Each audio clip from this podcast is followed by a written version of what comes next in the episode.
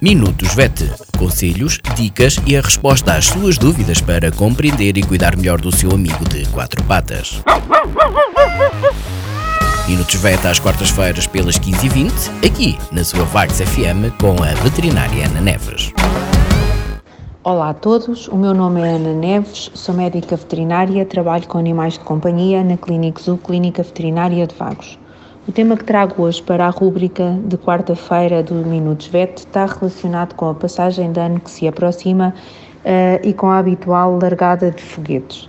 Vou falar, vou dar precisamente dicas para ajudar aqueles cães e gatos que têm medo dos sons e da luz produzida pelos foguetes e que muitas vezes também apresentam o mesmo medo uh, em situação de trovoada.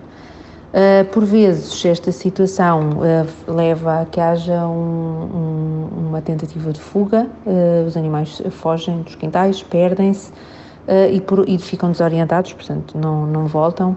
E por outro lado, em caso fiquem no interior da habitação, pode dar origem a uma destruição do interior da, da, da habitação, precisamente associada ao medo que, que os motiva. Medo, fobia que os motiva.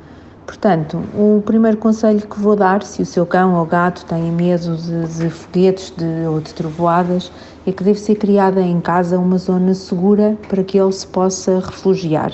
Essa zona deve ser confortável, deve ter mantas, deve conseguir abafar o som, se for possível, eh, uma, por exemplo, uma caixa revestida com cortiça ou com, cero, ou com esferovite pode ajudar a abafar o, o som devem assegurar uma temperatura adequada, uma vez que estes materiais muitas vezes um, podem promover um aumento de uma temperatura mais elevada, uh, o que para alguns animais pode não ser vantajoso.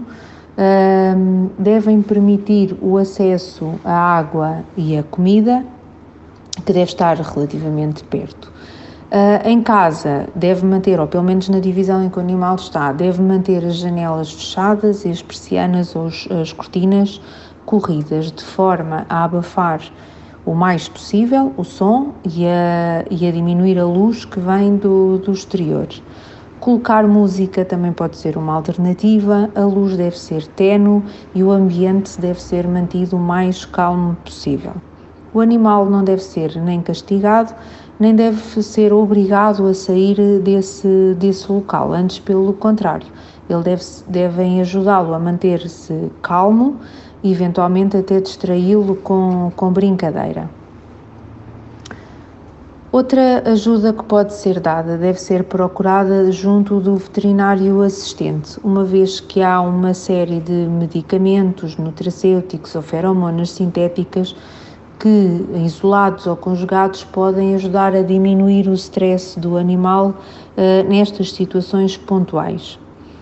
Uh, a longo prazo uh, e, e, para ajudar em situações futuras, é possível fazer um treino de modificação, um plano de, de modificação comportamental, de forma a ajudar a desensibilizar este medo.